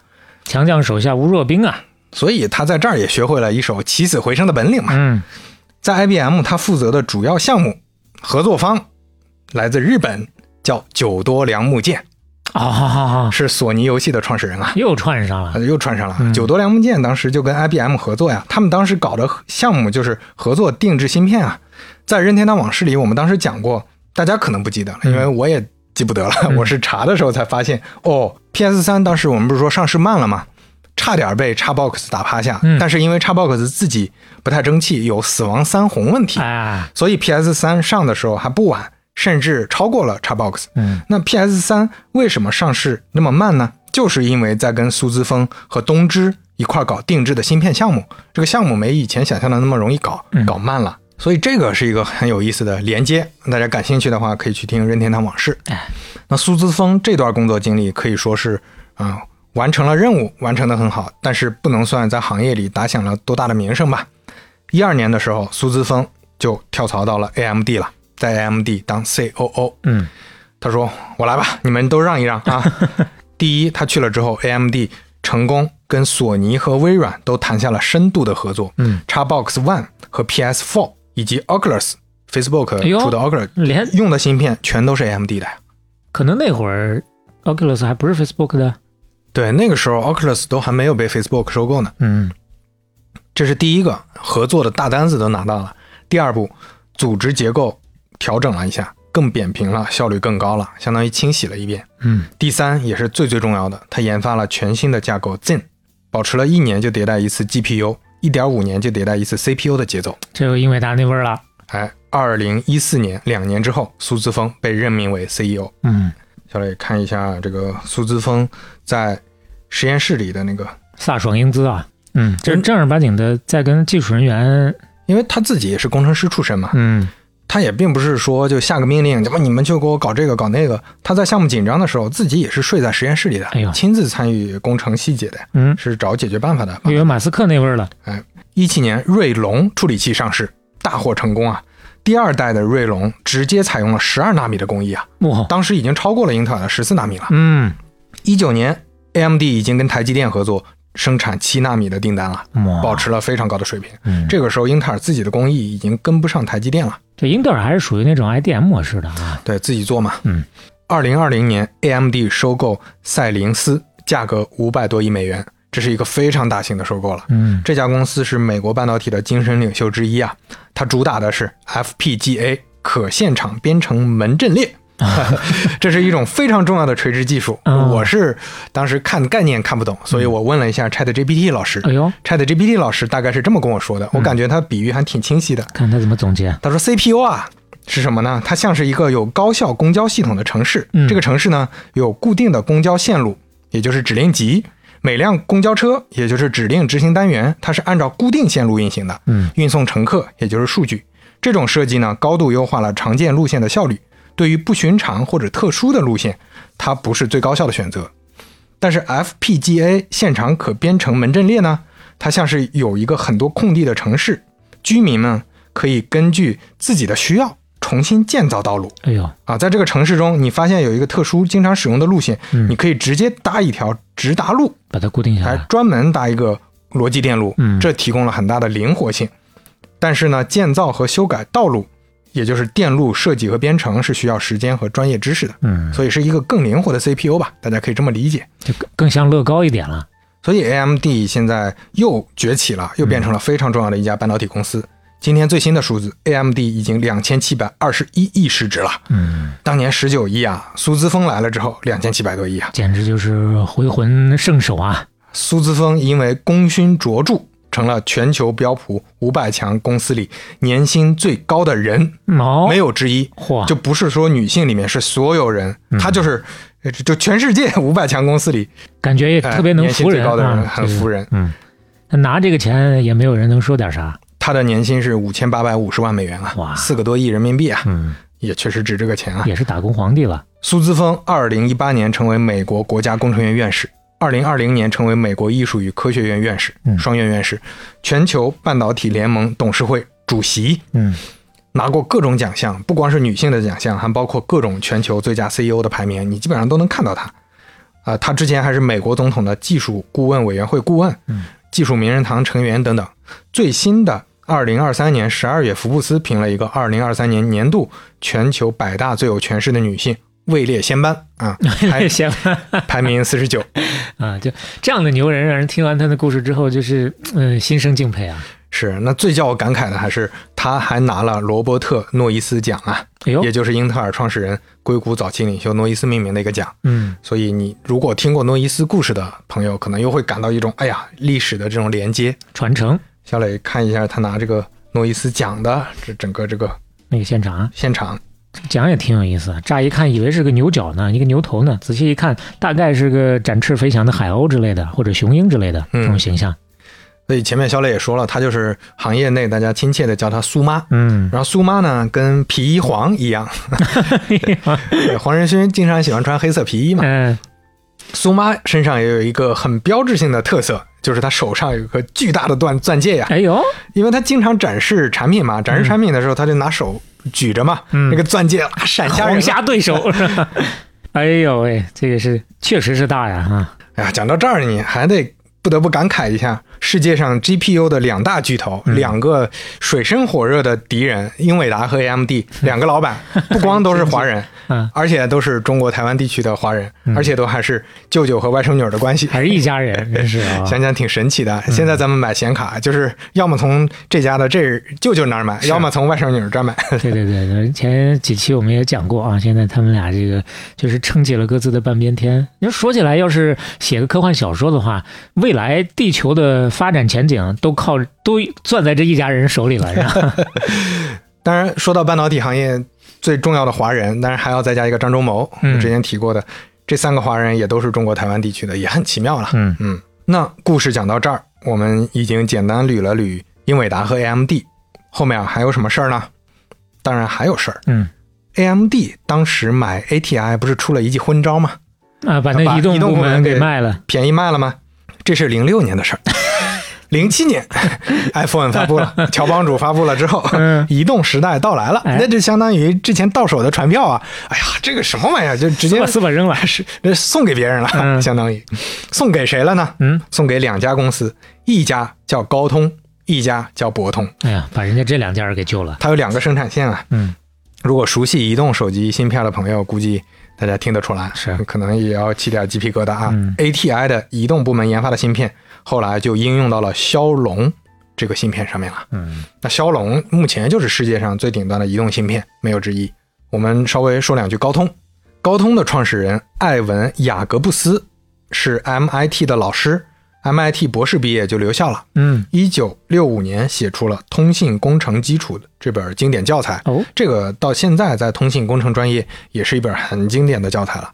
写完教材之后，觉得哎呀，做学术可能没啥意思，科研没啥意思。六八年跟两个朋友创建了咨询公司，一九八五年退休，啊安，度晚年嚯，啊，没有啊， 过什么呢？安度晚年了，哪有高通那 了？关键刚才说了呀，他为什么是高通创始人呢？嗯退休三个月之后。又坐不住了。又坐不住了嗯。五十二岁高龄成为董事长，创立了高通公司。高通为什么叫高通呢？Quality Communications，高质量通讯， 就这么简单的一个名字。嗯啊，就是这么总结来的。一开始呢，高通做的活儿也是大客户的，比如说 NASA 的卫星通讯项目嗯这种活儿。高通在九十年代融资上亿，就这种科技公司，但当年很可怕了，嗯这个上亿的。研制什么呢？研制 CDMA 的这种技术，嗯用于手机的技术。你看之前它用的也是 CDMA，就是马分多指技术啊。嗯这个技术它是用在这种卫星通讯上，现在它用在移动设备上，嗯成功的拿下了韩国的单子。所以韩国的二 G 市场后来决定，我只支持 CDMA 了。三星、LG 这些手机就变成了 CDMA 的救命稻草啊。嗯，那高通就顺着这个开始打破玉龙飞彩风了。零一年的时候，高通拿下中国联通的单子，中国迅速成为高通除了美国之外最重要的市场。九三年，CDMA 成了行业标准，超过了 GSM。嗯就在二 G 市场里，CDMA 变成主流了。然后到了三 G 时代，那就更不得了了。三 G 时代，我们听说的技术，一看这个名字就 WCDMA、嗯 CDMA 两千、TCDMA 等等，全都是 CDMA 为基础的技术。虽然听起来是不同的技术，而且是不同公司在经营的，但是高通都可以从中收税呀、嗯所以真的可以躺着赚钱的。那再多提一句，CDMA 之母，也就是大名鼎鼎的海蒂拉玛，哦她的故事非常精彩。嗯奥地利人，她的第一任丈夫是跟纳粹走得很近的一个军火商，跟希特勒都很熟啊，谈笑风生。后来她通过一些方法逃出了轴心国，这个逃的过程啊，也都跟谍战片儿一样。是。就跟演戏一样，然后后来自己也演了戏，我记得啊逃出了之后，遇到了米高梅的创始人， 哦，走上了好莱坞的演艺事业，她不光是普通的演员，她是好莱坞早年的性感女神啊。嗯，在好莱坞电影里面影响非常大。年轻的海蒂拉玛在二十七岁的时候突然来了灵感哟，发明了 CDM，就是 就这么神奇吗？就这么神奇。然后申请了专利，就是人家不是说就是提出了个 idea，人家真申请了专利。你看看，这是还是懂的呀，这是正儿八经的呀。那海蒂拉玛的故事真的非常非常精彩，未来有机会我们看看会不会展开讲啊。嗯，海蒂拉玛在二零零零年去世的时候啊，世界通讯协会都给予了他非常高的评价，认为他为人类做出了重大贡献啊。这 CDMA 有多重要？因为它是一个最基础的技术，在这个基础上延伸。延伸出了各种各样的技术。我们今天用的不光是移动通讯呀，我们用的 WiFi、蓝牙全都是用 CDMA 的，哦全都跟海蒂拉玛有关系。啊在这个基础协议基础上的，因为 CDMA 就稍微多讲两句，它的嗯概念就是能够支持同一个频率，嗯能多个人同时连接嘛。嗯之前对讲机那种，你同一个频率有人说话，有三个人说话你就没法听了。乱了。但是现在它可以在同一个频率里大家共同通信，嗯这个是今天所有这些无线通讯的基础了。那高通在新世纪到来的关键时刻，一九九九年决定壮士断腕，啊，他是非常手狠的呀，他把手机制造业务和各种硬件设备的业务都卖了。嗯，这块儿可不是一个小部门啊，这个占它之前营收的百分之六十啊，哎呦，但是它战略整个方向发生了一个重大的转变，决定只做最有技术含量的芯片儿。嗯，专注做芯片。手机业务呢，卖给了日本京瓷，京瓷哦今天其实也是日本最重要的手机厂商之一了。嗯在日本我查了一下，现在国内的出货量都排名第四呢。那、说起来，大家很多人都看过，都看过《活着》那个书，反正我是最早啊从那儿余华嘛知道的 啊，那活活 法，很多人都看过《活法》那本书嗯啊，嗯、我是最早从那儿知道京瓷的。嗯，也是好，好像是目前唯一一个呃创建了两家世界五百强企业的也是这个创业者厉害的啊，一系列的啊，不是一本儿。高通同时把那个网络设备这些业务卖了嘛，卖给了爱立信，这哦也都是很有年代感的名字了，啊当年我们上学的时候，索尼爱立信的手机还是卖的不错的。挺主流的。嗯，这个时候，高通的负责人已经换成了艾文·雅各布斯，也就是保罗·雅各布斯的儿子嘛。因为前面我们提到他是退休之后创业的嘛，嗯五十多岁了，啊，年然后就纪不小传给了。儿子了。那艾文·雅各布斯呢，其实在九十年代就想办法劝大家说，手机和 PDA 啊，PDA 这这是我们之前在苹果简史里提到的一个概念啊， 嗯是呃苹果不是出了牛顿嘛，是手持智能设备，当时在苹果发布的这个产品上没有特别成功，但是后来给 iPad 做了铺垫，嗯而且牛顿的主要负责人乔纳森也得到了经验，后来把这个经验用在了 iPod 和 iPhone 上。嗯所以当时保罗·雅各布斯也稍微有点超前了，他就觉得说 PDA 和手机是能放在一块儿融合成一个产品的，哦呦，这么早他吗？就到处去劝啊。嗯，而且据说，就这个我让没乔有，布斯听 见了。他找乔布斯当面说的呀。哦乔布斯说。 呀 你，就但是这个这个到底有多少细说的成分就不知道嗯了。反正查到一个说法是说什么呃，艾文雅各布斯到苹果在那个会客厅的时候，嗯顺手拿了一个牛顿，又拿了一个什么诺基亚之类的嘿，拿了胶带绑到一块儿哎呦说，呦呦哎你看看这个产品未来 好。看一眼，我觉得要 我，我也觉得是个傻逼，这拿胶带绑一块儿，这怎么怎么看怎么蠢呢？但但是反正这个桥段，呃，怎么演演绎的成分有多少不知道，嗯但是他当时确实有这个想法，能显示他的这个光辉伟大的形象他了。后来真做了、嗯啊，保罗雅各布斯去、他自己也做了去找 Palm 做的，跟 Palm 合作做了世界上最早的智能手机之一，哎呦叫 PDQ，、是高通出的。走的太早是吗？这就又是我之前经常说的那个观点，你嗯光有 idea 不重要啊，你看看他做的这个手机和 iPhone 这区别你就知道。啊，这个手机它整个还是一个很很老式的那种，翻盖手机的样子，对，这里面也有屏幕，对吧？可能可能整个操作上呢，它也支持多任务，也支持上网，也支持很多这个 PDA 该有的功能，但是体验啊和原来差不了太多，不够颠覆啊。所以这也算是它比较折戟的一段经历了。嗯，悔死了。后来想想，可能差那么几步，那新时代的创造者就是他了。所以高通本身它还是一直很有危机意识的，嗯那这条路没走通，它也没有躺着赚钱，不能光靠收税啊。另外还是很现实的一个问题，你一收税，各个国家政府就坐不住了，就得罚你钱了。包括美国、韩国、欧盟、中国等等主要市场，全都给高通进行高额罚款的。二零一五年，中国发改委就罚了他六十多个亿啊，这在呃这个罚外国企业上很少见的，其实。嗯，你看现在在科技领域，大家深最深恶痛绝的税，包括大家争议最多的税，就是苹果税嘛。是欧盟最近又在搞苹果，对吧？但是苹果当年也被高通搞得头大呀，有因为它用的是高通的芯片啊它也得它给人家必须交税得乖乖交税啊。嗯而且苹果很早就放出风来，而且上了新闻，说我们自研移动芯片，就是 M 芯片是那个处理器芯片嘛，嗯他们一直在自研自己的这个呃某调制解调啊等等这种信号的芯片，嗯本来是说呃那个二零二四年左右能研制出来，但是现在看公开新闻，高通财报里已经说了，嗯苹果跟我们签协议签到二六年了， 又续约了，他们不行，嗯，说说明苹果手机的芯片儿现在也进展不是特别乐观，嗯可能还得再过几年。还是有门槛的事儿。话说这个时候我们讲的这条线就跟前面说的，AMD 把 ATI 的移动 GPU 的有一个型号就卖给了高通嘛，嗯那这个时候高通的骁龙处理器那就是如虎添翼了，高通骁龙就不说如沐春风，啊。 后面那一串儿 对，都我都给忘了， 好久没用了。要拾起来。高通骁龙在移动设备里面这个地位已经非常难撼动了。这儿我查到一个二零二三年一个季度的数据，如果按照出货量算的话，联发科和高通已经不相上下了。联发科是百分之三十三的市场份额，嗯，高通呢是百分之二十八的，苹果是百分之十八的。但是这个是出货量啊，联发科还是偏比较中低端的嘛。嗯如果按照收入看，高通是绝对碾压的，高通收入是百分之四十啊，啊，苹果的市场份额百分之三十一，就好像说二三年整个的手机出货量，那传音是能排到前五的，但是你如果整个的按收入算的话，那肯定又是另一个格局了。对，刚才说的第一名联发科在收入里面只占百分之十五啊。嗯那高通确实能看到，它作为一个这么老的企业，它一直在，呃，不断的给自己突破，不断的想办法 解决自己的瓶颈问题。这两年它面临最大的问题，其实也是各种贸易战的问题啊。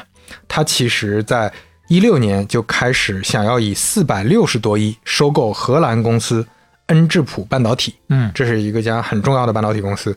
美国政府折腾半天，终于给它批准了，但是中国政府否决了。哎呦，那没办法，中国是它主要的市场啊。嗯虽然你公司不建在这儿，但是。嗯，我不允许你收购，你收购了，我再制裁你，嗯你这你这不行了呀也。会难受。同时呢，他还提出了一个更更大的想法，嗯一千零三十亿收购博通，啊，并购博通、啊，要把博通收了。哎直直接跟博通并购啊。嚯博博通是新加坡企业，嗯，特朗普说不行， 特朗普伸手拦住了啊特。朗普又说不行。哎，所以这种这种事儿啊，它就是很尴尬。嗯，这确确实是各种反垄断加上贸易战到处被的这些问题。嗯那目前高通就还是前面说的，主要是靠移动芯片这个业务。从它的营收增速来看，相对来看还是比较理想的。从一九年到二二年是一个挺快的一个增速的，大方向上一直是是在往上的。对。你从这个看的话，二二年其实已经是一九年的两倍了，嗯增速还是可以的。是那二二年之后，当然跟整个环境有关。我们知道手机行业还是受影响的，所以高通的收入、利润都有所波动，没有太影响大局，但嗯是只是稍微有所波动吧。毕竟连续十几个季度下行嘛，目前高通的市值是多少呢？一千七百二十四亿，呀也很啊嗯高也呀。非常高了。嗯年度营收三百五十八亿，同比其实是降低了十九十九个点的。嗯，利润这块儿有点儿惨淡，七十二点三亿，降低了百分之四十四哎呦，啊，比去比去年降低了不少。搞不好又在搞研发了。高通的收入占比、收入比例主要是怎么样呢？第一块儿，也就是它的技术部门 QCT，收入是三百七十七亿，占比百分之八十五点二，主要就靠这 个，主要靠这个这部分主要是就是它的芯片业务了，嗯卖芯片。另外一个业务也就是收税部门啊，他们叫技术许可部门、QTL，收入六十四亿，占比百分之十四点四。嗯，虽然不高，但是旱涝保收。哎，所以这也是相对理想的情况。如果说它的主要业务百分之八九十是靠收税，嗯那就很危险了，是啊对吧？地时代市场一变化，那你就比较麻烦了。目前就这两块，其他的可以忽略不计。那说到这儿呢，我们既然已经讲了这么多的芯片公司，我们就按照收入看看十大芯片公司的排名。嗯，也是全球的啊，呃，对，全球的十大芯片公司全是行业。按二零二二年的算，我没查到最新的，嗯，呃，因因为有一些年度还没出来嘛。对，按财年还没算完呢。台积电第一名，七百一十六点六亿的收入，嗯它的利润呢是三百多亿。第二名英特尔，呃，收入是六百九十五点四亿，嗯，那接近台积电了。它的利润是一百三十三亿。哟，差这么多啊，高通收入是四百二十一亿，嗯它的利润呢是一百三十亿。啊、所以你看，从利润看，高通跟英特尔其实差不多的。嗯，当然他们的这个，因为确实企业性质还是多少有些差别啊。是，那高通这边就属于 fabless 的，所以说，哎，这不熟悉这个区别的，大家还是去听肖磊之前讲过的《芯片江湖》。啊啊，对他们的这个收入构成、成本构成什么的不太一样。是，再接下来就是高通的死敌了嗯，博通，三百三十二亿的收入，一百一十五亿的利润。啊、这俩差不多。再往下，第五名美光，美国的半导体公司，嗯，收入三百零七点六，利润八十七。刚刚有提到这个存储芯片的时候，除了三星和 SK 海力士，再往下就就是是美美光光。了。英伟达收入二百八十五点七，利润六十。应用材料，那当然这个是二二年的，二三年肯定不一样了。英伟达啊嗯，我就在想呢， 哎，哦，这里面还是占了一个“专”字儿啊。应用材料也是美国半导体的公司，嗯，收入二百五十八，利润六十五点三。日月光，台湾的半导体组装公司，嗯就跟台积电很像了，收入二百三，利润二十七。再往下是 AMD，AMD 嗯 AMD 收入二百二十八，利润二十三。嗯，那利润其实不是那么不高啊。嗯，再往下就是阿斯麦了，哦，阿斯麦二百一十三的收入，六十的利润，那高科技利润是还是比它前面排的好几个都高啊。嗯而且他怎么说呢，是属于那种一时半会儿看不到有人能超他的哎，那种江湖地位，没没有对手，主要是、绝对的光刻机江湖第一。我们说完按收入排，现在啊，我们就要讲讲。时代变了，大人啊、哎接下来就按市值看，嗯那就是完全另一个面貌就了。看看大家给到他们的预期是什么样的。第一名，英伟达，啊稳稳的第一，一万五千一百五十亿市值， 哇，一万五千的市值啊，几年之前啊，你说从苹果刚刚过一万亿的时候，大家就觉得哇有。有万亿公司了对 呀、我是啊，然后因为沙滩美在一上市，觉得啊、这是因为它这个性质不一样。再往后，慢慢的，苹果都干上两万亿了，微软也干上，哇，真的就是太快了，太快了。而且英伟达是半导体行业里唯一一个破了万亿的呀。嗯那第二名就是台积电，台积电大家预期也很高，因为它肯定也有自己的这个硬技术嘛，嗯，它的市值是六千多亿。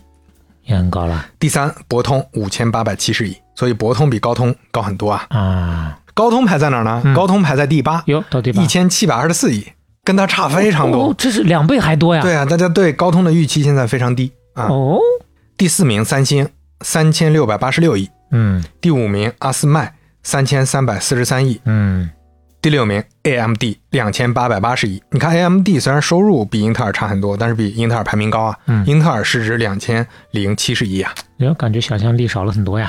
哎，这就是前八名。嗯，所以你看，现在英伟达当年被英特尔欺负，现在市值是英特尔的七倍还多呀 这！ 真高攀不起了啊。啊，这个二零二零年英伟达的市值已经超过了英特尔了，嗯那个时候英特尔还在往下掉，现在就没法比了。短短两三年的时间，蹭蹭的又拉开这么大一个距离。所以说回来，黄仁勋当年决心要做通用 GPU，嗯，让这个本来只能玩游戏和渲染 3D 视频的图形芯片能用在 AI 上面，真的很了不起啊！ 要感谢那么多的员工排着队的去找他觐见啊。你看，在零六年的时候就已经奠定了今天差不多二十年之后的胜利的基础啊！嗯，你得你确实得提前早做准备啊！你看高通也是壮士断腕啊，他要不是说集中精力搞芯片，就老老实实收税，他也不能说今天能有这种移动芯片上的成功啊！ 嗯所以说，成功不是随随便便的，你还得提前准备，这就是所谓第二曲线的道理嘛。嗯说到所谓第二曲线，我们看一下英伟达刚才提到的 data center 和 gaming 这两个部门的产品线的营收变化。哇，这个图是我搜集材料到现在觉得最清晰、最震撼的一张图，就是当它这个 gaming 的这条线往下跌的时候，有另一条线把它接住了。哦，这两条线的交汇点是非常明确的，在二零二三年的 Q 一，从进入的二三开始，游戏业务是呼呼的往下掉啊。对啊，你要是没有 AI 这块业务啊，那你可能嗯，对吧？？就危险了这公司。对但是正好这条线就接住了。二三年初，对吧？AI 大家也知道发生了什么事儿，你不知道这是一个什么样的心情啊！是提前布局，到时候真的应验，发现自己做对了，哎呀，真是也可能是一身冷汗的那种感觉，也可能是心里特别激动的那种感觉。是。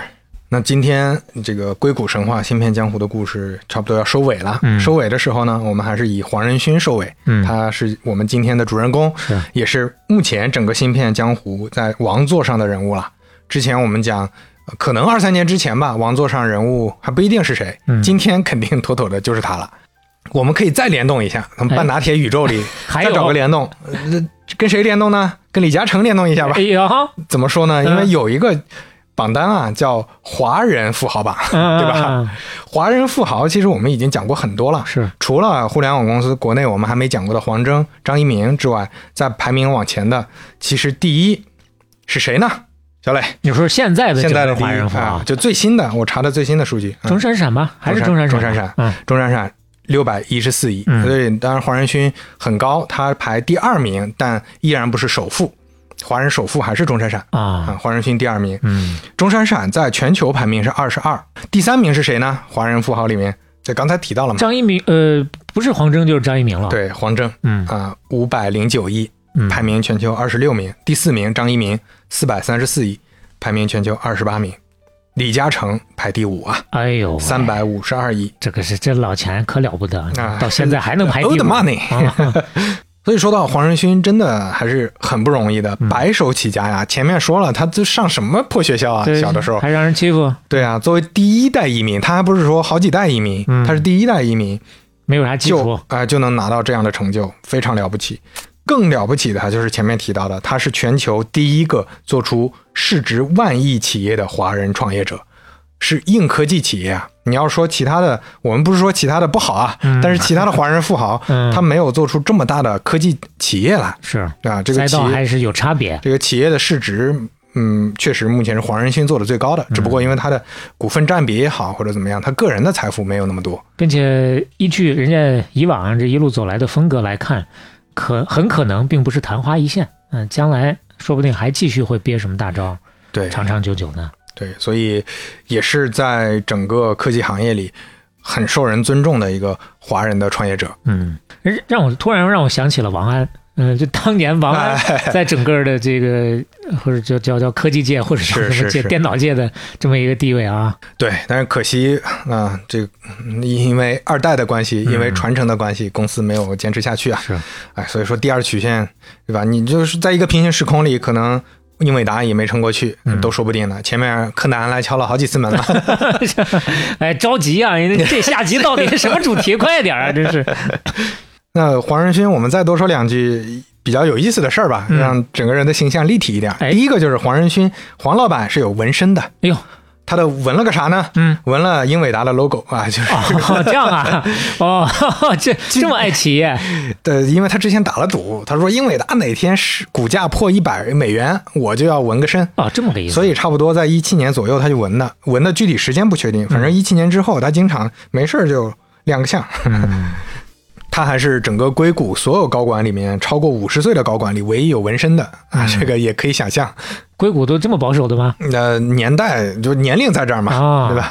第二个就刚才提到的黄老板特别特别喜欢穿皮衣，嗯皮衣跟黄仁勋的关系，那就跟牛仔裤、黑色毛衣和乔布斯的关系是一 样的。嗯、还有扎克伯格也是，一年、啊一年到头就是那一身打扮， 呃，黄仁勋最新的新闻是参加在年会呃参加年 会，因为一月十五号、十七号、十九号，嗯他分别到北京、上海和深圳的办公室开年会。哎在上海的这次年会呢，他穿了东北大棉袄，哎，扭了大秧歌儿。哎，扭了个娘哥。当时很多人看照片还以为是 AI 呢。啊，对你，因为他之前发布会的时候中间穿过 呃穿插过 AI AI 进去嘛，是是大，家以为他又要搞这种梗。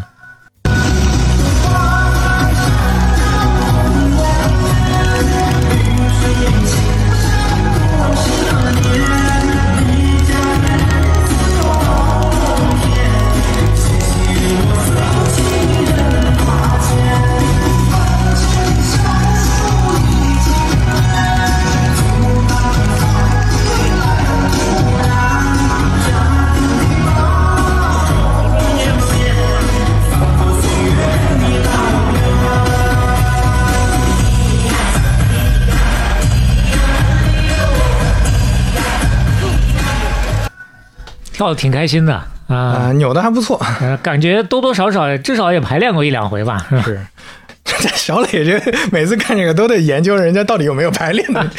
啊，还有啥？之前还有啥？啊之前有的那个听众来信，你就说他他练过好几次啊啊啊，啊啊！这个练过好几次。哎有的是那个，这这职业特征决定的。啊对我你知道我看这个我想到什么？因为我嗯毕竟还在互联网大厂嗯待过的。那说到年会啊， 就年会不能停里，其实那个呈现的确实是很互现实联网来大着厂里很现实的。嗯前些年互联网大厂那真的就是一个比一个办的这个隆重啊，啊他们都不是说呃像大家想象的中小公司一样，我是呃老板们在上面亮个相就行了，他请的都是顶级明星啊。嗯哎啊，这个另外呢，你像呃马老师们，对 吧？好几个马老师，这些老板们都很喜欢在上面表演节目，嗯啊，唱唱歌啊，跳个舞啊，穿穿的什么，这两年都没了。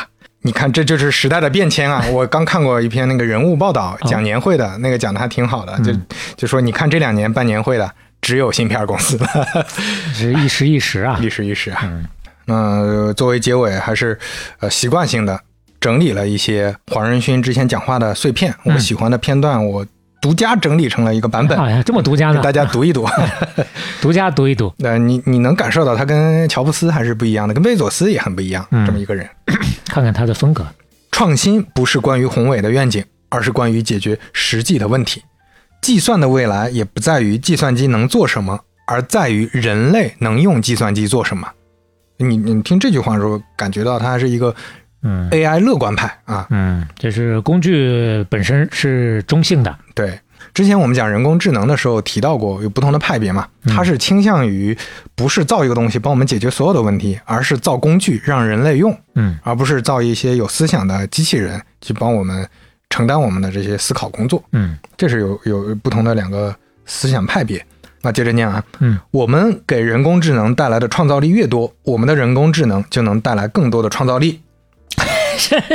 听君一席话，哎如听一席话，真是，你你细琢磨哎，这，细这琢非磨。常有道理啊！这个回环用的很巧妙。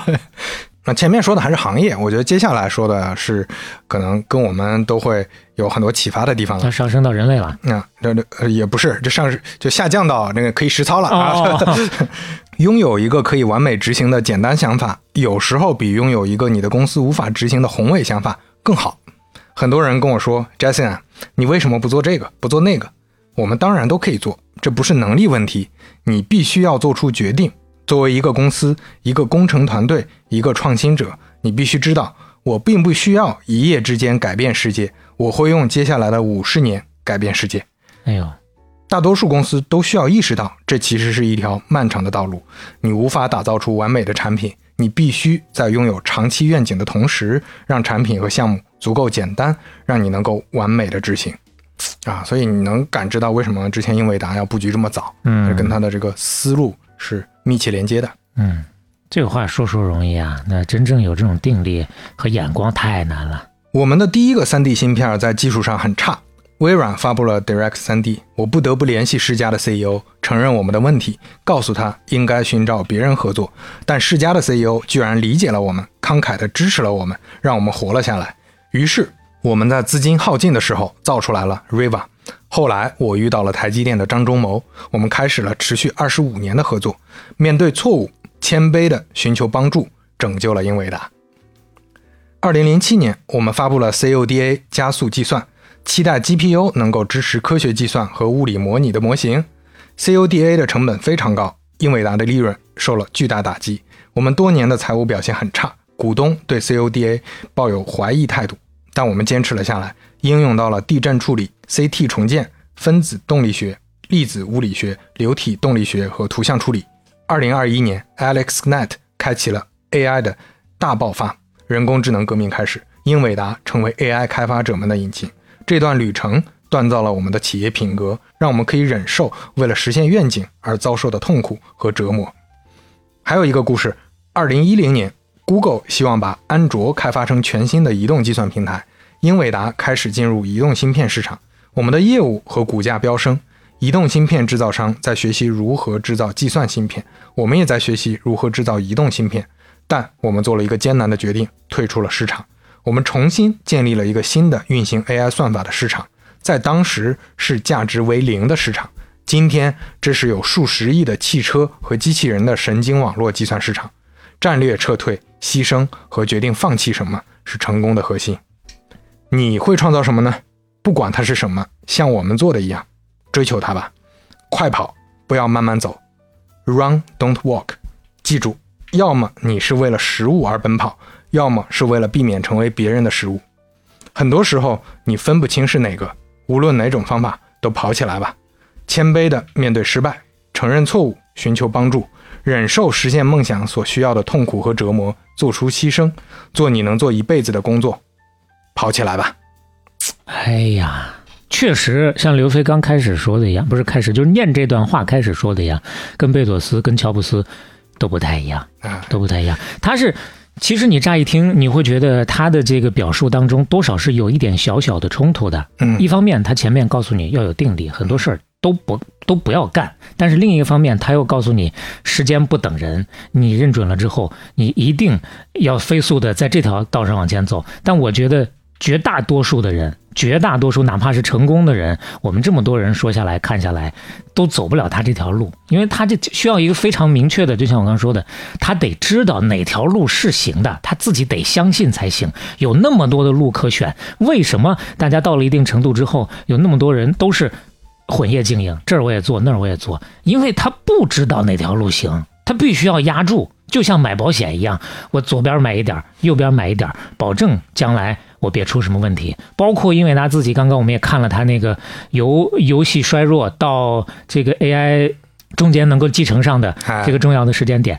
但他的这个压住，就仅仅是看到了下一条，他觉得就这一条路行，我去做，而不是买上十注，到底哪一注能够起来，不是 VC 的那个思路了。啊，就把一百个鸡蛋放在一百个篮子里。对，我这个真的太难了，说实话，学都不好学。是啊，但是对于那些真正的你天然的自己就知道你认准了什么，并且在彷徨，我认准的这个东西到底值不值得我放弃其他所有，往里投入、往前走的这些人来说，这是一个莫大的鼓舞。最起码他这么走了，并且他成了。是。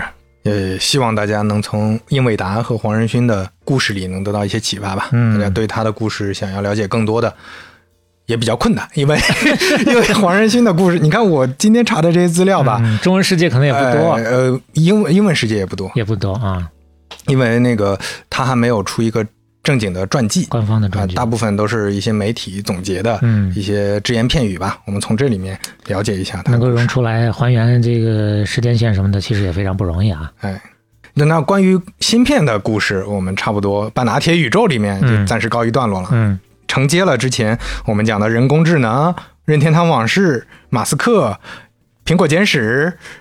啊、呃，芯片 江湖，对吧？承接了很多这之前的故事，最后这今天算是一个复仇者联盟的节目，做一个归口。啊、有一个呃呃，暂时告一段落了、啊。嗯芯片我们暂时就先放在这儿了，也希望对大家有启发啊。那片尾曲呢？我还深刻记得我第一块儿买专门买的显卡，因为那个小磊玩游戏少嘛，但我是是我没从买过从小很喜欢玩游戏的。嗯大学刚毕业我就买了二零一二年发布的 GTX 六五零 Ti，哦特地用来玩《仙剑》《仙剑四》啊，哦，当时都都玩到四了，你还在玩？ 呃呃，一直在玩啊。哦， 《仙剑四》当时那个光盘还是咱们同学吕品的呢， 后后来我都忘还了， 我这一直没找到。 也我们也是一个我们非常特立独行的不一样的同学。对，我是跟他借的，是拿在手里用。你别说用它来玩你啊找不，着他，就是 现在地球上能找着他的人不多。哎，就是这块芯片、嗯 GTX 六五零 Ti，这也是英伟达的显卡呀。嗯那估计在座的很多听友，如果对英伟达最早的了解，尤其八零后、九零后，大家如果买显卡，肯定都是来玩三 D 游戏的呀。嗯，那玩《仙剑》的应该也有不少。那今天片尾曲就用我当时印象非常深刻的，那《仙剑》迷们应该印象很深刻的一首歌《仙剑问情》啊，大家来回忆一下又是个曲子啊！啊、一首歌。哎，《仙剑问情》是个歌呀、呃，它既有曲子也有歌，哦它在《仙剑三》里是一首 BGM，在《仙剑四》里它变成了一条支线故事，由人演唱的一首歌了。嚯，啊，哎，刚好也给我开开眼了啊！呃，那呃，大家如果想到自己第一块儿显卡是什么时候买的，用来玩什么，也欢迎留言跟我交流啊。我的第一块显卡可能是明 年、后年、大后年，用来玩儿嗯将来的某一款游戏。一边听我们的片尾曲，一边跟我们分享你当年的那些个回忆。那其实人嘛，人活一辈子就是一个体验，对不对？除了游戏方面的体验之外呢，今天也给大家介绍了影视各方面技术的一些突破，并且会让你有什么样的对于这个世界不一样的观察的角度和感受。如果你对影视的全景相机感兴趣的，可以去到影视 Insta 三六零的天猫、京东、抖音旗舰店了解，并且也别忘了我们给大家争取的一点小小的福利，跟客服留言半拿铁会给到你这点小惊喜，数量有限，大家先到先得。如果喜欢半拿铁的话，欢迎在各个平台小宇宙、苹果 Podcast、网易云音乐、喜马拉雅、Spotify、豆瓣等订阅和收听我们。半拿铁八十七期啊杀青。我们下期再见。细雨飘，清风飘，凭借知心伴情长。好雪落，黄河浊，任由它绝情欣赏。放下吧，手中剑，我情愿换回了心底情诉明镜。为何要孤独让你在世界另一边对我的深情，怎能用只字片语写得尽，写得尽？不贪求一个圆，又想起你的脸，朝朝暮暮，漫漫人生路，时时刻刻看到你的眼眸里柔情似水。今生缘，来世再续，情和无生死相许。如有你相伴，不羡鸳鸯不羡仙。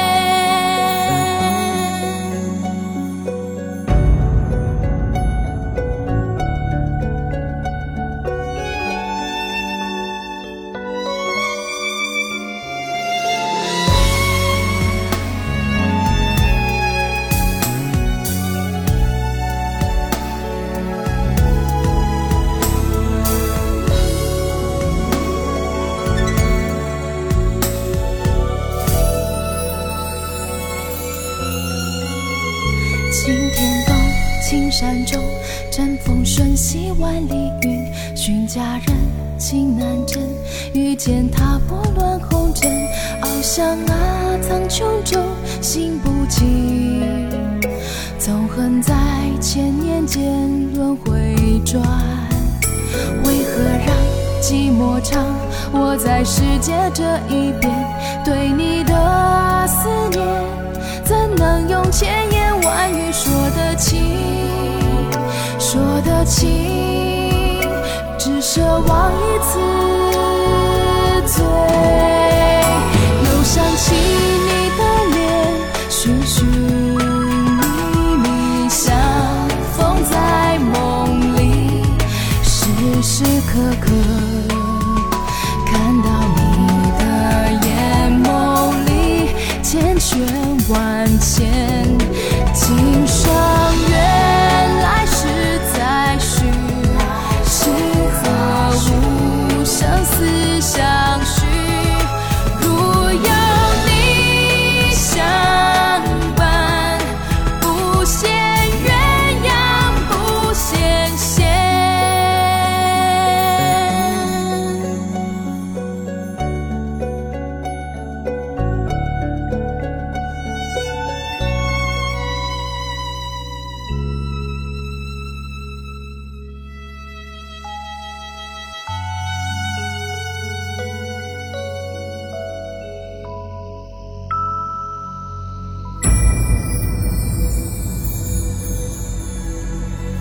一个简短的读评论环节。我们今天念的评论呢是八十五期马克扎克伯格的 Facebook 冒险史。嗯这一期啊，这个评论区呃清风风留言说，估计绝大多数人不知道，Insta 三六零的创始人刘靖康在学校的时候，通过与一段记者固话拨号时的视频，每个数字的音调是不同嘛？以前拨号、嗯拨电话，那他破解了他什么破东西 解了周鸿祎的手机号，这个当时是整个互联网圈还是挺出名的一个似新闻乎的。有点印象啊。啊，一个大学生破解了周鸿祎手机号，还打了周鸿祎的电话，后来引起了周鸿祎的关注。嗯这个很有意思啊，这也是一个中国互联网历史上一个很有意思的译文了。我觉得这个故事将来还能继续，还会有后续。毕竟那 Insta 三六零后面还有很长的路要 走。呃，这呃，三六零也有很长的路要走 Insta 三六零和三六零， ，Instagram 也有很长，这这在说什么？这，嗯。 呃，这位朋友叫 L Y U D S，他发表评论说：“开心农场啊，比 Farmwell 早一年发布。”他提到的是我们之前提到那个 Facebook 做开放平台之后，嗯不是有那个呃大量的这个农场的游戏出现嘛？是啊但开心农场反而做的早一点，这么早啊？对，但是呢，他们都不是原创，他们模仿的都是呃单机游戏《牧场物语》啊哦所以，这这个是有老祖宗搁那戳着呢。啊对，这个朋友提出了这一点，非常感谢。